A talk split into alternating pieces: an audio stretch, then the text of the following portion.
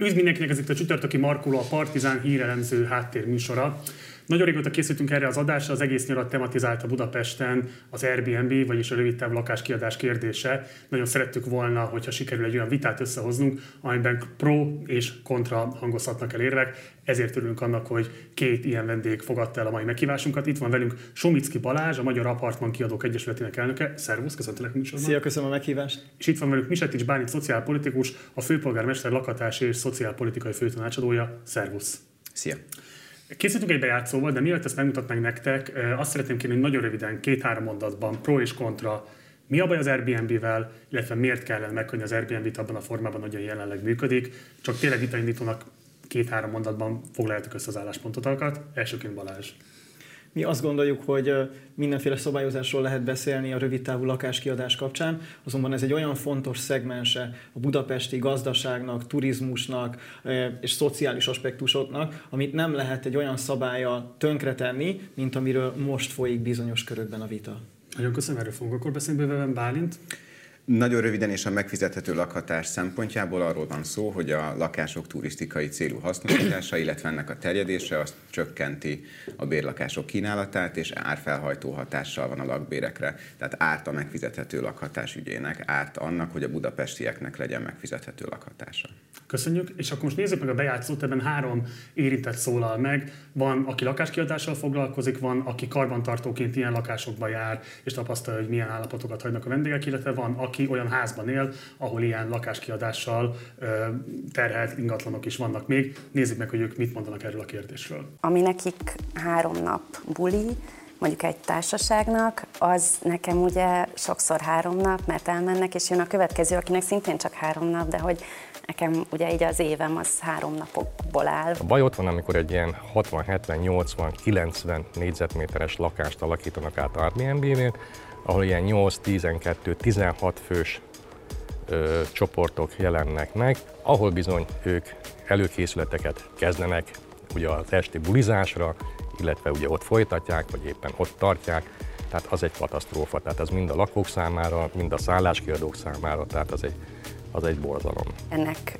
kapcsán így for, fordulunk ki magunkból, nem csak én, hanem a szomszédok is, tehát hogy a, a, amikor már tényleg csak a, a türelmetlenség meg az ordibálás marad, mint eszköz, mert, mert minden más az, az hasznavehetetlen. A mi társaságunkban három ilyen van, ami, ami ilyen notorikus problémás, ahol már rendőrséget kellett kihívni, mert, mert olyan bulikat csináltak. Itt ugye nyitott ablaknál, hogyha bent buliznak, tehát nagyobb hangerővel, azt mindenki hallja. Azokra a turistákra fókuszálunk, akik mondjuk egy rövid hétvégére vagy egy hosszú hétvégére akarnak eljönni, és a kultúra is érdekli őket. És ezért a szolgáltatásnak a színvonalát is magasra tettük, és így az árat is igyekeztünk úgy meghatározni, hogy kiszűrjük azokat, akik gyakorlatilag berúgni jönnek Magyarországra. Az olcsó turisták, tehát akik kimondott a buli negyedbe jönnek, kimondottan bulizni jönnek, ezek nem fognak szállodába menni. Úgy hirdetik meg külföldön, hogy itt Magyarországon, itt Budapesten bármit meg lehet csinálni, és ők ezt be is tartják. Hazajöttek egy ilyen esős nap után, és a, az én bejárati ajtómra teregették ki a, az ázott kabátjaikat. És jó, oké, tehát, hogy persze nem halok bele, de hogy kérdés nélkül egy ilyen szinten már így betörni, meg így átvenni a, a másiknak a terét, az, az tényleg nagyon, nagyon bosszantó, és azt hiszem, akkor viselkedtem a legkevésbé szalonképesen, akkor csak így fogtam, és így ledobtam a földre a kabátjaikat, mert, mert egyszerűen azt éreztem, hogy hát a, erre a pofátlanságra én is csak hasonló pofátlansággal tudok válaszolni. Spanyol nyolc fős lány búcsú történt. Na itt volt azt mondom, két és fél zsák szemét volt csak a dekoráció. Ö, a mosogat, mosatlan ugye ott volt mindenhol, ilyen félvéteres üvegekben voltak a, a bólé, rengeteg pia ott volt hagyva, minden, tehát a, a, a tükrös gardrób rúzsal összekenve, rúzsal, meg szájfénnyel, a tévé, a, a vécét azt, azt, azt hagyjuk. Van az a, az a klasszikus, cinikus válasz, hogy, hogy költözzek el, vagy hogy, hogy miért sírok, miért nem csinálok én is Airbnb-t a lakásból, mert hogy mennyit lehetne vele kaszálni. Nyilván van bevételünk, hiszen azért, azért csináljuk, hogy rengeteg munkánk van benne. Tehát amikor mondjuk más hazamegy a munkából és kiül a kertbe vagy a teraszra kávézni, akkor én kimosom az ágyneműt, kivasalom, és éjjel megyek várni sok esetben a turistákat. Mennyire figyel a szállásadó rá a, a vendégekre? Hogyan kommunikál velük? Tehát minden attól függ. Tehát nem csak a vendégeken múlik. Na most aki hozzánk jön, az biztos, hogy úgy megy el innen, hogy, hogy vissza akar jönni. Mert én tényleg azt szeretném, hogy, hogy ennek a városnak a jó oldalát lássák. És ami nagyon fontos, hogy ez, ahogy mi gondolkodunk, nagyon-nagyon sok lakáskiadó van még, aki így gondolkodik. Ha ennek vége, akkor, akkor ezzel azért sokat veszt az ország, mert ezt egy hotelben nem lehet így csinálni. Ez volt tehát a bejátszás, kezdődik azonnal a vita, de még mielőtt ebbe belevágnánk, mindenképpen iratkozz fel a csatornára, eddig nem tetted volna meg, illetve tetszik a tartalom, akkor kérlek, hogy szállj be a finanszírozásunkba, a Patreon oldalunkon keresztül, link a leírásban megtalálható. Balázs, röviden kérlek, hogy reagálj arra, ami elhangzott a bejátszóban, ugye itt a lakóérintettek arról beszéltek, hogy az együttélést rendkívüli módon megnehezíti ez a dolog, a gondok, akinek egyébként van anyagi érdekeltségben, gondolom a megélhetését fedezi, a takarítás, a fenntartás ezeknek az ingatlanoknak, szintén arról számol be, hogy kivetköznek magukból ezek a vendégek. Hol lehet itt igazságot tenni, mi a ti érvetek ezekkel a szempontokkal szemben? Jó, én egy, egyre szeretném azért fölhívni gyorsan a figyelmet, ugye te is mondtad a felvezetőben, hogy a, olyan lakás vagy házat mutattok be, ami, ami ilyen ingatlan hasznosítással terhelt. Tehát, hogy egyelőre maradjunk még az objektivitás szintjén, én azt gondolom, mondjuk azt, hogy vannak olyan társasházak, belvárosban elég sok, ahol ilyen lakás, vagy a lakásokat így is hasznosítják.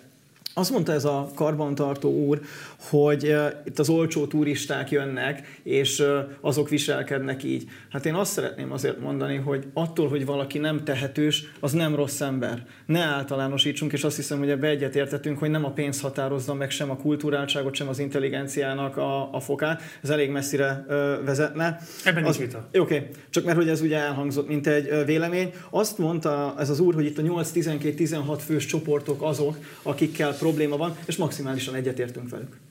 Semmi vita nincsen ebből. Hát nyolc-tíz-tizenkét fő, ha összejön egy légtérbe, az ha be is tartaná, vagy betartja a kulturált együttélés szabályait, az annak is, annak is már egy akkora alapzaja van, ami teljesen jogosan zavarja az ott pihenni vágyó ö, lakókat. Azonban azt fontos látni, hogy a az így módon hasznosított lakásoknak a nyolcvan százaléka az a stúdió kötőjel kétszobás lakás. Tehát nem ide jönnek zömmel ezek a hangos, kulturálatlan vendégek, hanem a nagyobb szobaszámú, nagyobb lakásokba, illetve a hostelekbe. És amiről itt most beszélünk, hogy a magánszállásokat szántaná be ez a javaslat, az pont nem a problémának a valódi gyökerét fogja meg, mert, mert nem hozzánk jönnek elsősorban, vannak persze itt is, tehát nem lehet kizárni, hogy, hogy, hogy nincsenek, hanem a hostelekbe. És ez egy nagyon fontos dolog.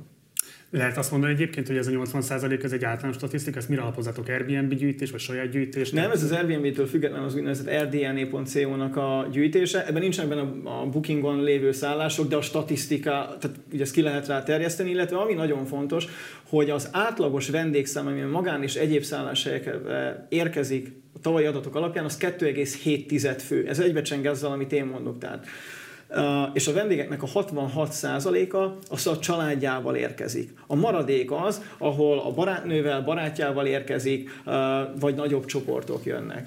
Úgyhogy ez egy nagyon fontos dolog, hogy tegyünk különbséget azokról a városlátogató turistákról, akik nálunk megszállnak, és azokról az ordi, ordináli emberekről, akik, akik valóban tönkreteszik ennek az egésznek a hírét. Még egy kérdés, és aztán mindjárt fordulok a Bálinthoz. Ugye az Airbnb eredetileg az így a lakás megosztás elvén alapuló szolgáltatásként indult el, tehát az volt, hogyha van egy szabad szobám, van egy szabad kanapém, akkor gyakran a Couchsurfingnek egy ilyen online terjesztésére létrehozott megoldás volt ez. El lehet mondani, hogy ez mostanra már gyakorlatilag egy az egyben lakások rövidtávú értékesítése, bérbeadása szempontjából használt felület? Tehát, hogy ez a fajta hasznosítás, ami eredetileg volt a célja ennek a szájtnak, ez mennyire jellemző például Budapesten? Bocsáss meg, van egy óriási különbség a Couchsurfing és az Airbnb létrejöttek között, mégpedig az üzleti hasznosítás. A Couchsurfing az arról szól, ugye, hogy én befogadok valakit, én is megyek, és akkor kvázi ingyen megszállunk egymásnál. Az Airbnb nem ezért jött létre. Az Airbnb azért jött létre, hogy az alapító tagok ott San Franciscóba fedezni tudják az ő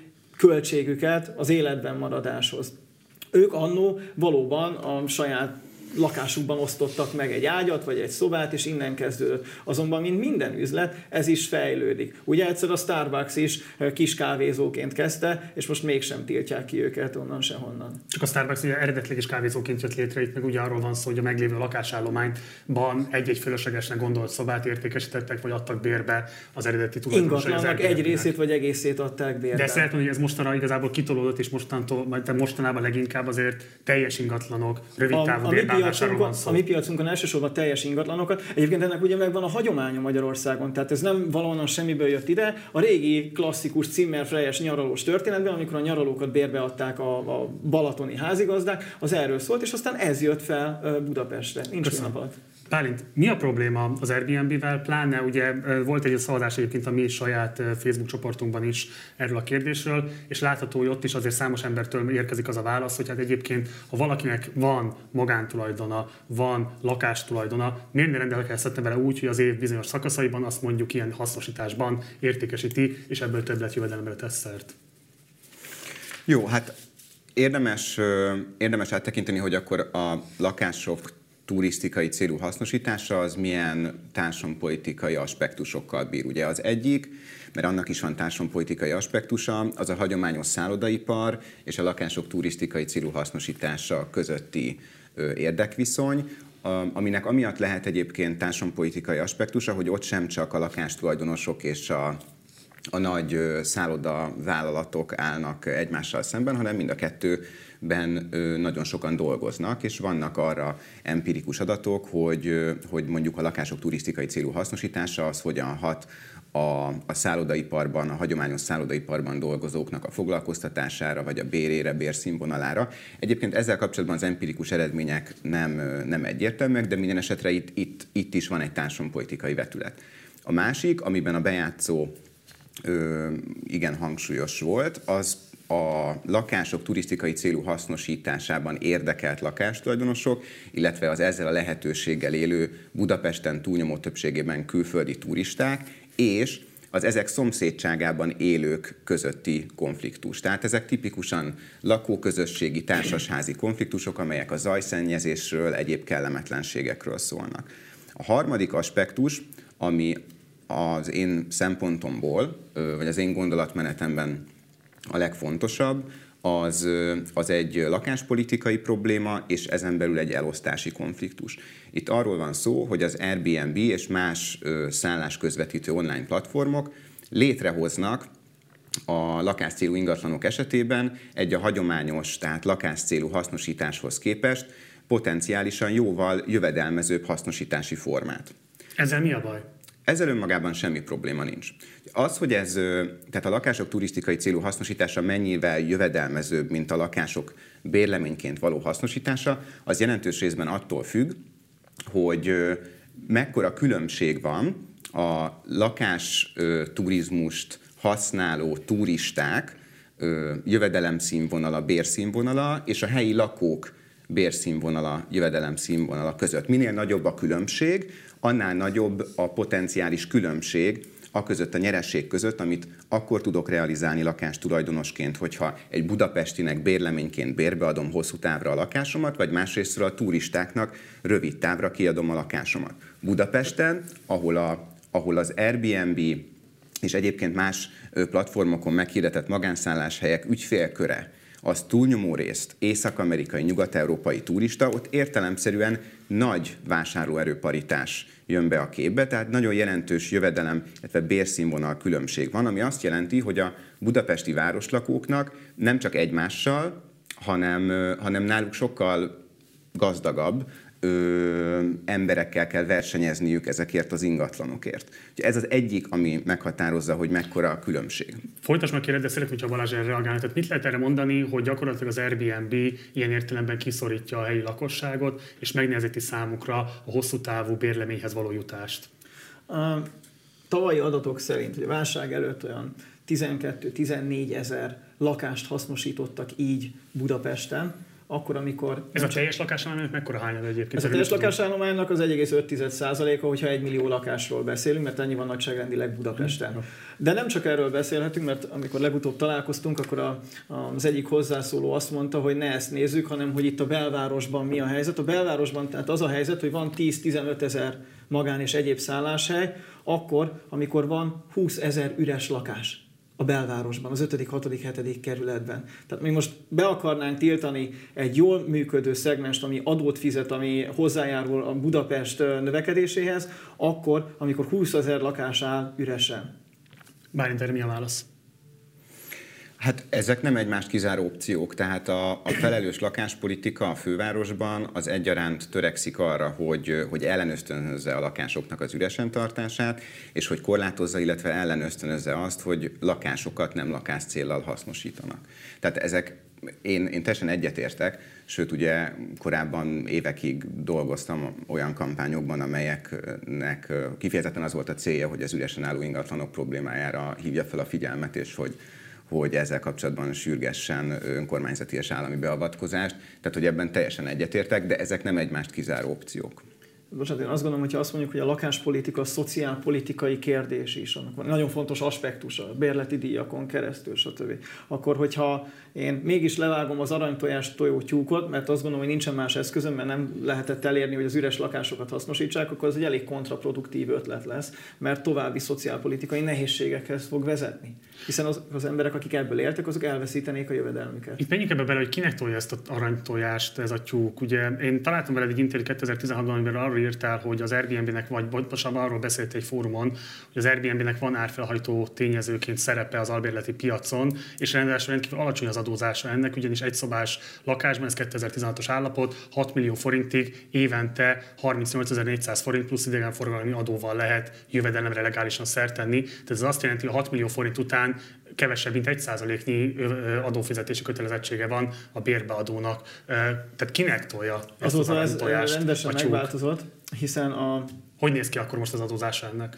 A következőképpen kétfajta szálláshely kategória van, vannak, amit a magánszemélyek üzemeltetnek, és vannak, amit a cégek üzemeltetnek.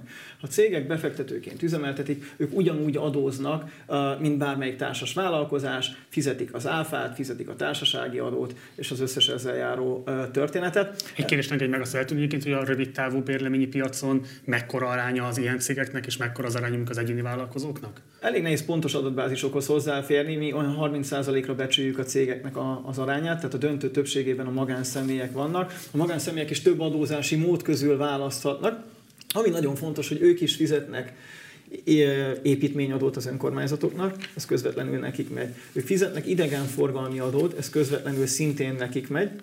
Fizetnek adót... Megtehet, hogy ezekhez teszel, hogy százalékos arányzások? négy százalék az idegenforgalmi adó a legtöbb kerületben, nem mindegyikben, de a legtöbben. Fizetik az építményadót, ez négyzetméter alapú díj. Most a legtöbb kerület már a törvényben meghatározott maximumra emelte az elmúlt években, ez ezernyolcszázhatvannyolc forint per négyzetméter per év. Tehát egy hatvan négyzetméteres lakásnak az ugye hatvanszor majdnem kétezer forint pluszadó. Fizetik a négy százalékos turizmus fejlesztési hozzájárulást, ezt a plusz adót idéntől kaptuk a nyakunkba. Eddig nem kellett fizetni. Eddig nem kellett fizetni, és fizetjük a, vagy a tételes általányadózást, ami szobánként van valóban, és forgalomtól független adó, ez a harmincnyolcezer-négyszáz forint. Ha pedig valaki más adózási módot választ, akkor fizeti azt, vagy adott esetben fizet emellett még áfát is, attól függ, hogy áfakörös vagy nem. De azt összességében lehet mondani, hogy ez egy rendkívül kedvező adózási terület. Azt el lehet mondani, hogy ez egy olyan terület, ahol nem éli meg illegálisan működni, mert normális, megfizethető adóterhelés van rajta, hozzáteszem, őrült nagy élő munkával jár, hogy csak ennyi legyen. Mert ez azt jelenti, hogy az ember mindent maga csinál, tehát a takarítást, az adminisztrációt, a beengedést, a levelezést, minden. Abban a pillanatban, ha kiszervezi ezt, hogy valamelyik munkát odaadja egy másik cégnek, hát akkor ugye annak meg kell fizetnie még a díját. De egy azért fontos, attól, hogy valaminek jó az adózása, azt nem elrontani kell, hanem meg kell próbálni minden mást is e felé irányítani. Tehát, hogy ne a szomszéd tehene is dögöljön meg, hanem éljen a mi tehenünk is, nem? ha már a tájnekről, és akkor kinek a tájne ilyen. Bálint, mit lehet mondani itt az externáliákról? Ugye a legfontosabb érve az Airbnb mellett, hogy lehet, hogy ez mondjuk adott esetben nem egy nagyon széles társadalmi réteg, aki ebből megél, viszont az externáliái, a turizmus pörgetése, az éttermek használata, a múzeumok használata és így tovább, az igenis egyébként ilyen szempontból meghatározó a budapesti gazdaság egészét tekintve. Lehet-e erre, tehát mit lehet igazából erre mondani, az a kérdés, mi ezzel kapcsolatban az álláspontod? Abszolút vannak a lakások turisztikai célú hasznosításának pozitív externáliái, tehát olyan tovagyűrűző hatásai, amelyek mások bérszínvonalát, vagy jövedelmét, vagy megélhetését elősegítik. Ugyanakkor ugyanez igaz arra is, hogyha több budapestinek van lehetősége arra, hogy, hogy megfizethető bérleményben éljen, hogyha kevesebbeknek kell a szélsőségesen szélsőséges mértékben megemelkedett lakbérek miatt akár kiszorulniuk a belvárosból, vagy kiszorulniuk akár Budapestről, hogyha kevesebbeknek kell emiatt ö, több időt ingázni az otthonuk és a munkahelyük között, hogyha kevesebbeknek kell a jövedelmük nagyon-nagyon nagy részét ö, lakáskiadásokra fordítaniuk. Tehát ezeknek is van önmagán túlmutató gazdasági jelentősége, ideértve egyébként a a budapesti ö, szolgáltatási szektornak a, a keresletét,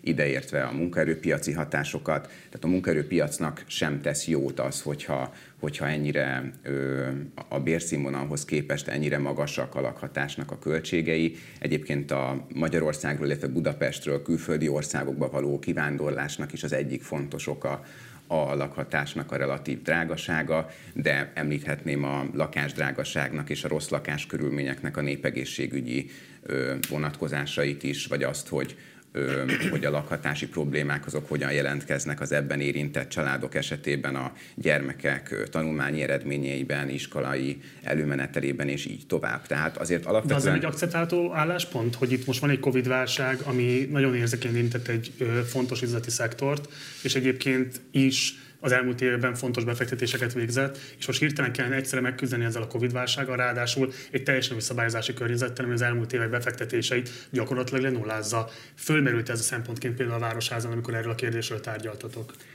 Az, hogy tehát egyrészt a, a koronavírus járvány és az ahhoz kapcsolódó korlátozó intézkedések azok nem csak a magánszálláshelyek, egyéb szálláshelyek üzemeltetőit érintették hátrányosan értelemszerűen, hanem a társadalom legszélesebb rétegeit. Alig van valaki, akit ne érintett volna ez a helyzet hátrányosan.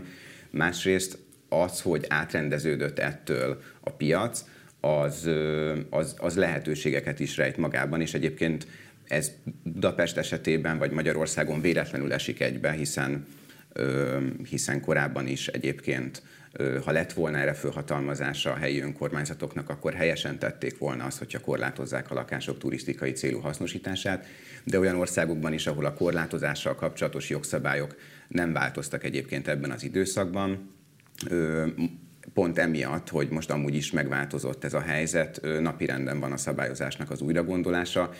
Mondjuk Lisszabonban vagy Dublinban is éppen arról gondolkodnak, hogy hogyan lehet ö, részben egyébként ezt a helyzetet kihasználva a külföldi turistákat szolgáló tulajdonképpen lakásszállodák helyett ö, előnybe hozni a helyiek lakhatását szolgáló bérleti szektort. Balázs, mi az egyesület álláspontja? Milyen szabályozást tartnátok kívánatosnak, miért tartnátok elfogadhatónak, és mi az, amit nem tartotok elfogadhatónak? Oké, okay. egy két mondatban előtte hagyj reagáljak egy-két dologra, hogy nem széles társadalmi rétegnél csapódik le ennek a haszna, ezt állítottad az előbb. Ez nem igaz. Azért nem igaz, mert empirikus kutatások szerint, hogyha van egy kétszobás lakás, ami kétharmados kihasználtsággal megy az évbe, ott olyan két millió áfát hagynak itt a nálunk költő turisták, tehát nem a szálláshely szolgáltatónál, hanem az államnál, és olyan fél millió forint idegenforgalmi adót fizet, illetve ezt a turisztikai hozzájárulást. Tehát ez az egyik része, amit itt ad. A másik, amit viszont pontosan mondta, hogy a, ezek a vendégek,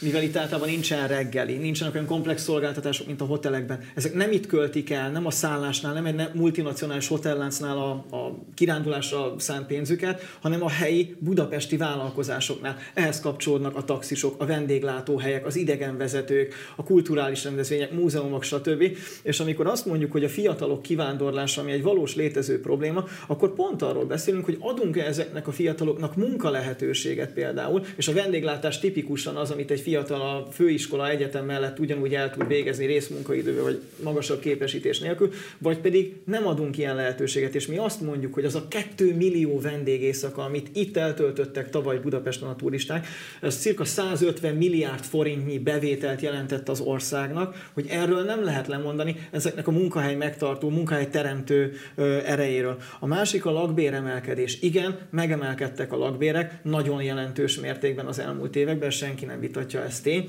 Van erre az Airbnb-nek megkülönböztetett szerepe?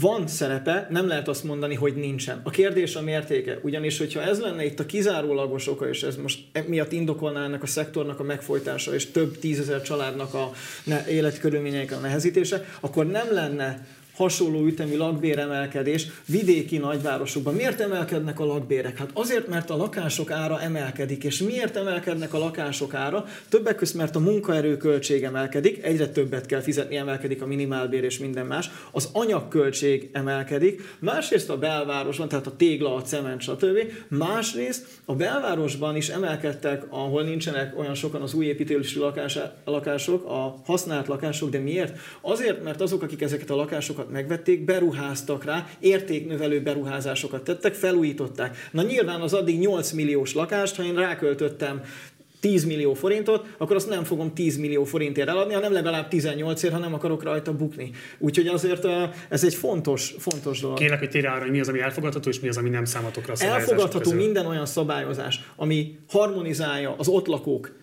viszonyát. Konkrétan. Például az ágyszámok felülvizsgálata. Hogy megengedjük-e azt, hogy tizenhatan legyenek-e. El lehet fogadni. Hányat javasolnátok? Mi azt mondjuk, hogy erről kérdezzük meg a lakókat, és amit ők mondanak, arról kezdjünk el beszélni. De nyolc-tíz meg kell, meg kell beszélni. Ez az egyik. A másik, meg lehet azt is beszélni, hogy teremtsük meg a jogi lehetőségét annak, hogy mondjuk ezek a lakás, akik így használják a lakásukat, azok milyen mértékben tudnának jobban hozzájárulni mondjuk a társasház életéhez, vagy akár az önkormányzatoknak a bérlakás programjához, lakbértámogatási rendszeréhez. Erre én azt gondolom, hogy mindenki nyitott lenne, ha ez az ára annak, hogy cserébe az év háromszázhatvanöt napján nyitva lehessünk, mert bármilyen korlátozásról beszélünk, harminc kötőjel százhúsz nap, ami a médiában megjelent, az a szektor megszűnését jelenti. Oké, okay, tisztázó kérdés, tehát ezek a harminctól százhúsz napig terjedő korlátozások egyikével sem értetek egyet. Nem, ezt nem tudjuk elfogadni. Nem fogadjátok el. Bálint. A...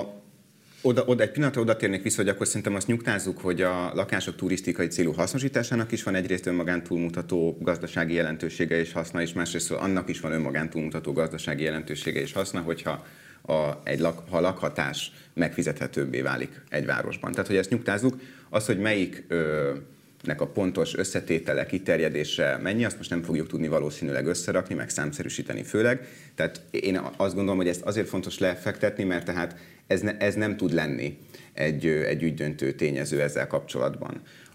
Emiatt is gondolom azt, hogy érdemes akkor szűkebben megnézni, hogy kik a haszonélvezői a jelenlegi helyzetnek, és kik a kárvallottjai. Ugye a haszonélvezője ennek a helyzetnek az, az a néhány ezer ö, lakástulajdonos, ö, illetve vállalat, akik ö, jelentős részben a, rész, a hagyományos szállodaiparral szembeni vitatható versenyelőny miatt, a indokolatlanul kedvező adózási feltételek miatt, illetve az egyébként lakás célra szánt közkiadások tőkésítése miatt nagyon sokat tud keresni a lakások turisztikai célú hasznosításán. Tehát ez a, ez a, ők a közvetlen haszonélvezői a jelenlegi helyzetnek. Egyébként semmi gond nincs azzal, hogy ezt csinálják, sőt, helyesen teszik a saját szempontjukból, hogy, hogy a legjövedelmezőbb hasznosítását választják a lakástulajdonuknak, ugyanakkor Budapesten ez mostanra jelentős közérdeket sért.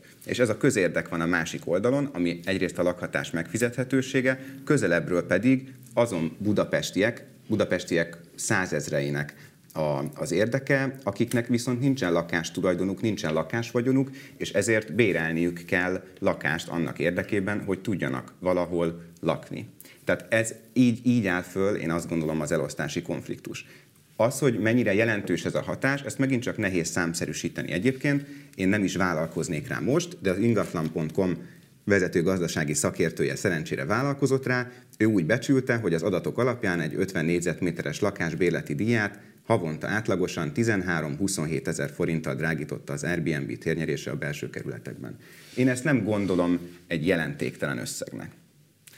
Úgyhogy én, tehát emiatt is azt, hogy, ö, és visszatérve arra, hogy a lakásállományhoz képest az Airbnb mennyi, igen, Budapesten nagyon sok lakás van, és ehhez képest magánszálláshelyként, hogyha a teljes lakásállományhoz viszonyítom, az nem nagyon sok, de mondjuk az ötödik, hatodik, hetedik kerületben, ha a magánbérleti szektor méretéhez hasonlítom, akkor ötven-hatvan-hetven százalékos az arány, ami nagyon magas, és bizonyos utcákban, háztömbökben ennél értelemszerűen még magasabb, még a lakásállományhoz viszonyítva is.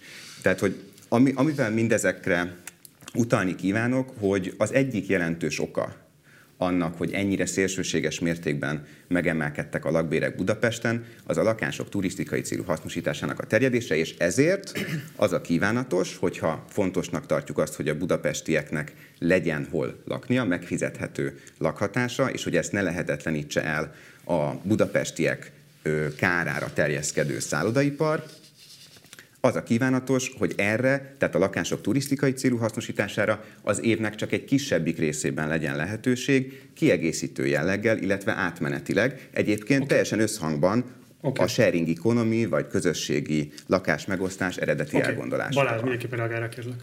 Hát, az egyik lehet, hogy csak szóbotlás volt a részedről, de azt mondtad, hogy a szállodaipar lehetetleníti el itt a belvárosi lakásá, a lakhatást, és ebben lehet valami, nem a magánszállás. Nem a magánszállás. Én, én a magánszállás szá, szállodaipart Tehát ez egy iparszerű, iparszerű ágazattá nőtte ki magát úgy működésében, mint kiterjedésében. Azért azt lássuk, hogy távolról sem ez a helyzet, itt nem nagy cégek uralkodnak, nagy szállodaláncok, hanem itt arról van szó, hogy hat-hét ezer család ezzel foglalkozik. Az, hogy mihez viszonyítjuk, milyen lakásállományhoz, te azt mondtad, hogy ötven-hatvan százaléka bérleményeknek így van hasznosítva, a hosszú távra kiadott ingatlanoknak a piaca, az annyira fekedén működik, hogy ott pontos számokat mondani hitelesen nem lehet. Tehát egész egyszerűen szerintem ezt empirikusan látjuk a saját környezetünkben, hányszor van az, hogy számlát kap a, az albérlő, és adózik utána a tulajdonos. Gyakorlatilag semmi, az egy fekete gazdaság. Egy ilyen ötlettel, amiről itt most beszélünk, efelé, a szürke fekete gazdaság felé lőni a jogalkotó, az eddig egyébként a törvényeket betartó és adót fizető ö, polgárakat. Úgyhogy ez szerintem nagyon-nagyon ö, fontos, hogy ilyet ne tegyünk. Arról nem beszélve, hogy az önkormányzatoknak nincsen meg az eszközük, ezeket, a, vagy egy ilyen jogszabályt ellenőrizni. Nincsen meg a kapacitásuk. Mi évek óta azért harcolunk, hogy a mi szektorunkban lévő feketézőket kiszorítsuk a piacról.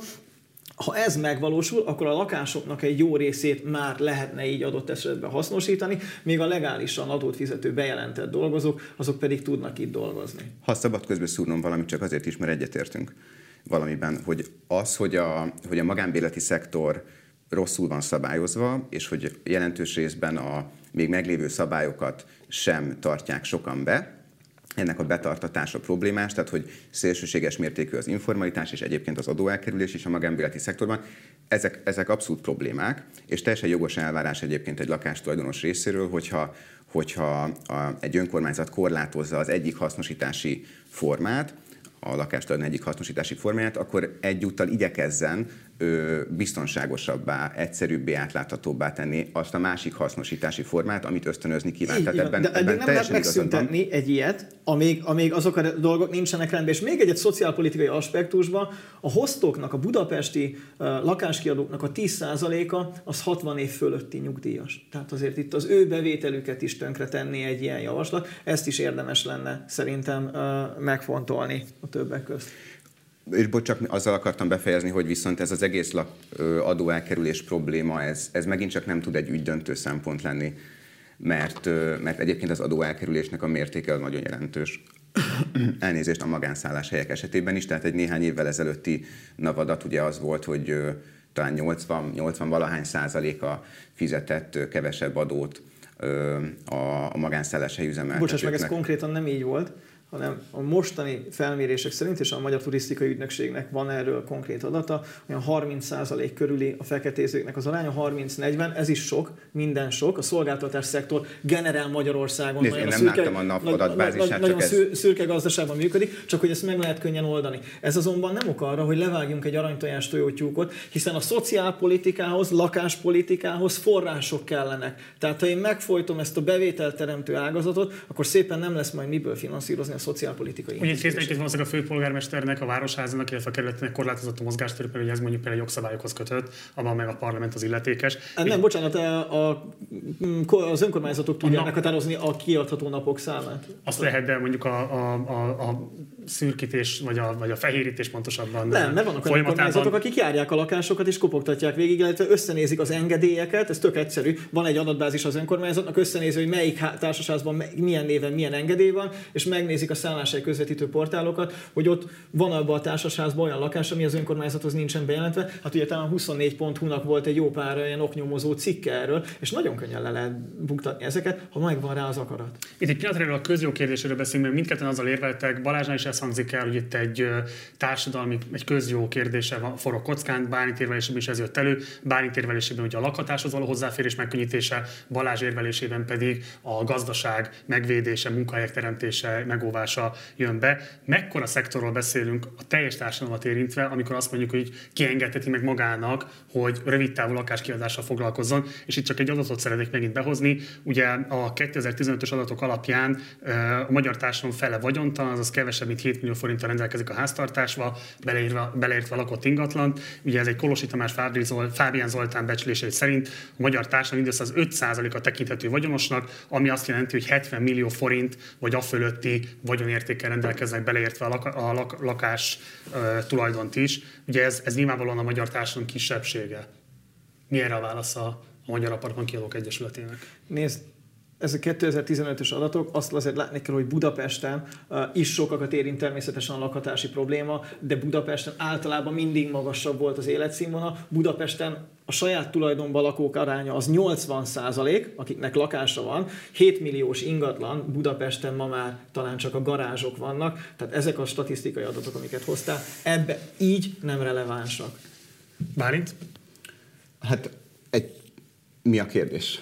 Mit gondolsz erről a kérdésről? Tehát az, hogy a magyar lakosságnak egy döntő kisebbsége, öt százalék körüli kisebbsége rendelkezik ugye olyan tulajdon hányaddal, ami alapján mondjuk például rövidtávú lakáskiadással tud foglalkozni. Ez hogyan áll összefüggésben azzal a kérdés, amit te vetettél föl, hogy közben meg egyébként a lakhatási válság mekkora társadalmi réteget érint, akár mondjuk a fővárosban? Ez tulajdonképpen visszavezet egyébként egy korábbi kérdésedhez, amire elmulasztottam válaszolni, és ezért elnézést kérek, ami pedig a, a magántulajdon kérdését firtatta ebben. Tehát igen, ahogyan említettem, itt alapvetően egy, egy aránylag vagyonos szűk rétegnek az extra profit elvárása áll szemben a megfizethető lakhatás ügyével, illetve a vagyontalan budapestiek százezreinek a megélhetésének a kérdésével. Tehát, hogy ez, ez, a, ez a konfliktus, ez így áll föl. Okay. Egyébként én nem Félmodal gondolom, hogyha valakinek, hogy az gond önmagában, hogyha valakinek van egy lakása azon fölül, vagy akár több lakása azon fölül, amiben ő lakik, amit így kíván hasznosítani. Erre eddig a jogszabályok nagyon-nagyon-nagyon kedvező feltételekkel lehetőséget adtak, hogyha ezután nem adnak lehetőséget, neki nem veszik el egyébként a lakás tulajdona, sőt, az, csak az elmúlt években nagyon-nagyon jelentős, nemzetközi összehasonlításban is nagyon jelentős vagyongyarapodást könyvelhetett el. Két adat csak.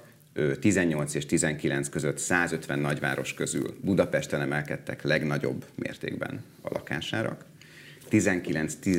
tizenkilenc és húsz között pedig százötven nagyváros közül Budapest volt, a, volt az, ahol a második legnagyobb mértékben növekedtek a lakásárak, és egyébként az ezt megelőző években is nagyon jelentős volt a lakásár növekedés. Tehát én azt gondolom, hogy egy olyan szabályozás, és erre tekintettel is gondolom azt, hogy egy olyan szabályozás, ami egy egy szűk vagyonos réteg egy szűk részét ö, kedvezőtlenül érinti, viszont a közjót szolgálja, az elfogadható részben éppen azért is egyébként, mert hogy nagyon-nagyon jelentős ö, vagyongyarapodást könyvelhettek el a lakástulajdonosok az elmúlt években. Na, erre szeretném, hogyha Balázs reagálnál, tehát mit gondolsz erről a kérdésről, amit a Bálint felvetett, hogy itt egy ö, szűk kisebbségen belüli szűk kisebbségről van szó, akik ráadásul az elmúlt években kifejezetten kedvezményezettjei voltak ennek a piaci helyzetnek. Mi erre az Egyesület válasza?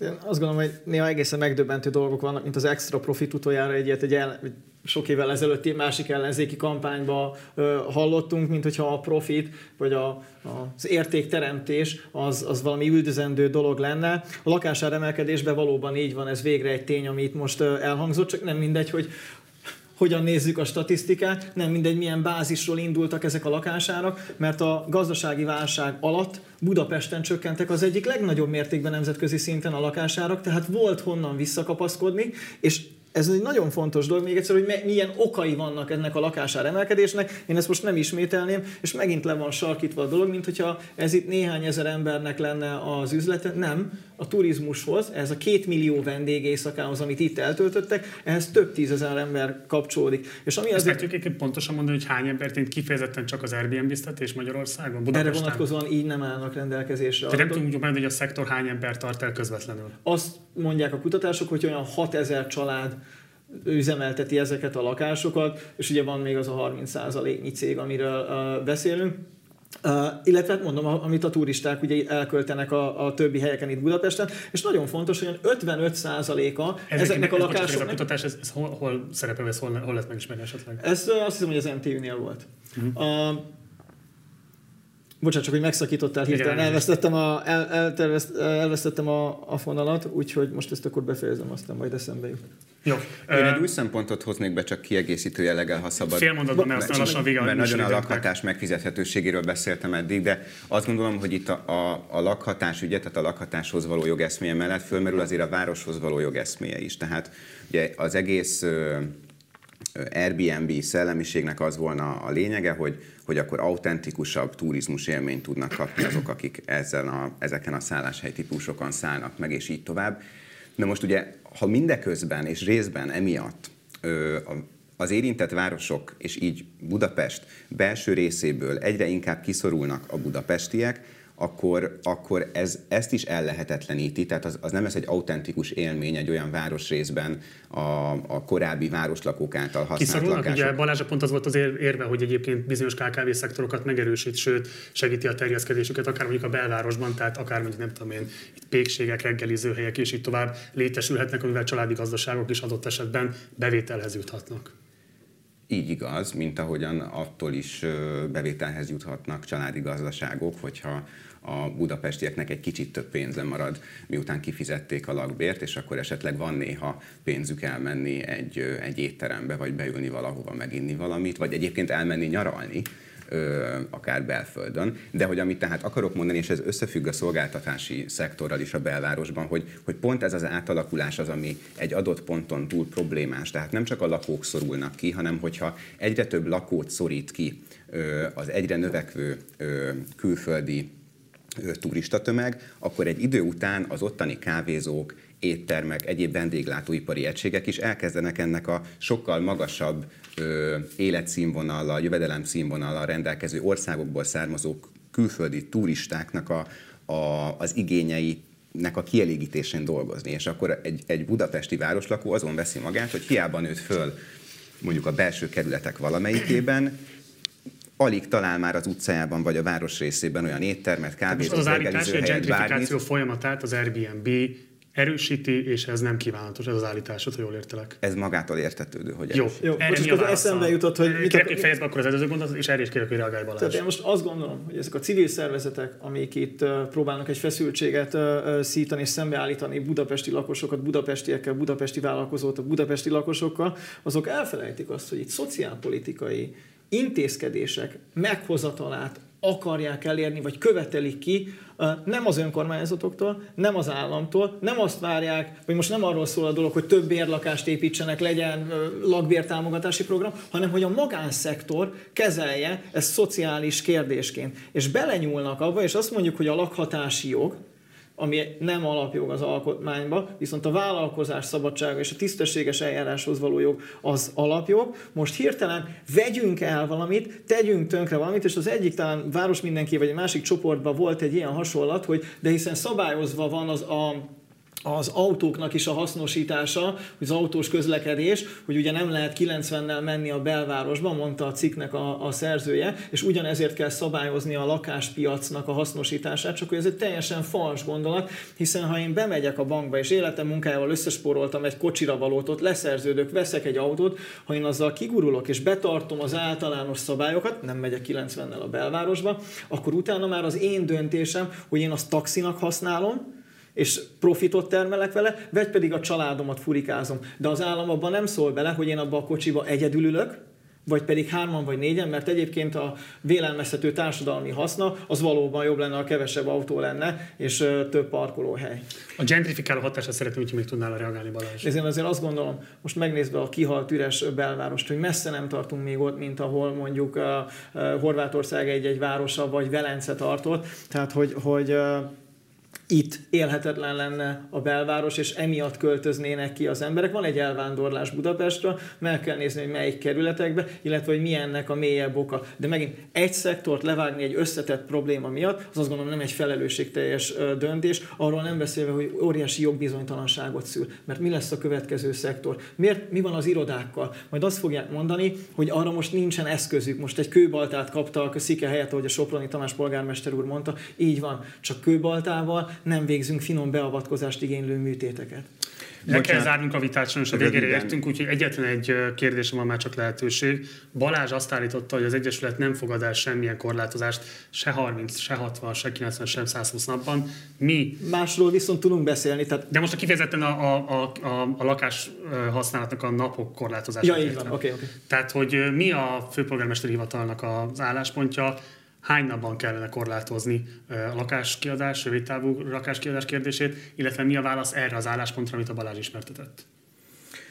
A, az álláspontnak most csak arra a részére utalnék, ami a hangnemre, vagy az indulatok feszültségsítására vonatkozott, hogy, hogy én nekem biztosan nincsen semmilyen szándékom. Egyébként én, ha egy személyes megjegyzést megengedtek, még csak azok közé, a budapestiek közé sem tartozom, akik a lakóközösségi konfliktusok miatt intenzív, őszinte dühöt és gyűlöletet éreznek az Airbnb jelenséggel szemben. Engem nem ez motivál, hanem, hanem azok a közgazdasági összefüggések, amelyeket igyekeztem röviden ismertetni, és amelyekből az következik, hogy a lakások turisztikai célú hasznosításának a terjedése sajnos árt a megfizethető lakhatás ügyének, mert csökkenti a bérlakások kínálatát, és jelentős hatást gyakorol a lakbérek emelkedésére. Tehát csak szerettem volna mondani, hogy itt nincsen személyes indulat részemről. Hány napon kellene korlátozni, még egyszer a városház álláspontja szerint a rövidtávú lakáskiadást? A főpolgármester álláspontja az, hogy, hogy a kerületek egymással és a felső önkormányzattal közösen koordinálva szabályozzanak, hogy éljenek a szabályozás lehetőségevel, és hogy a szabályozás azt tegye lehetővé, hogy a lakástulajdonosok az év egy részében kiegészítő jelleggel hasznosíthassák turisztikai célral a lakásukat, magánszálláshelyként. Hány napban korlátoznak? Én azt gondolom, hogy, hogy a hatvan nap az abból a szempontból ideális, hogy egyrészt jelentős gazdasági ösztönzést jelent a turisztikai célú hasznosítás kedvező adózása ellenére is, elégséges gazdasági ösztönzést jelent arra, hogy a lakástulajdonosok jelentős része megfontolja azt, hogy inkább budapestiek számára bérleményként és nem turisták számára lényegében szállodaként adja ki a lakását. De másrészt, ez a te álláspontod, és ez nem a főpolgármester álláspontja? Így igaz.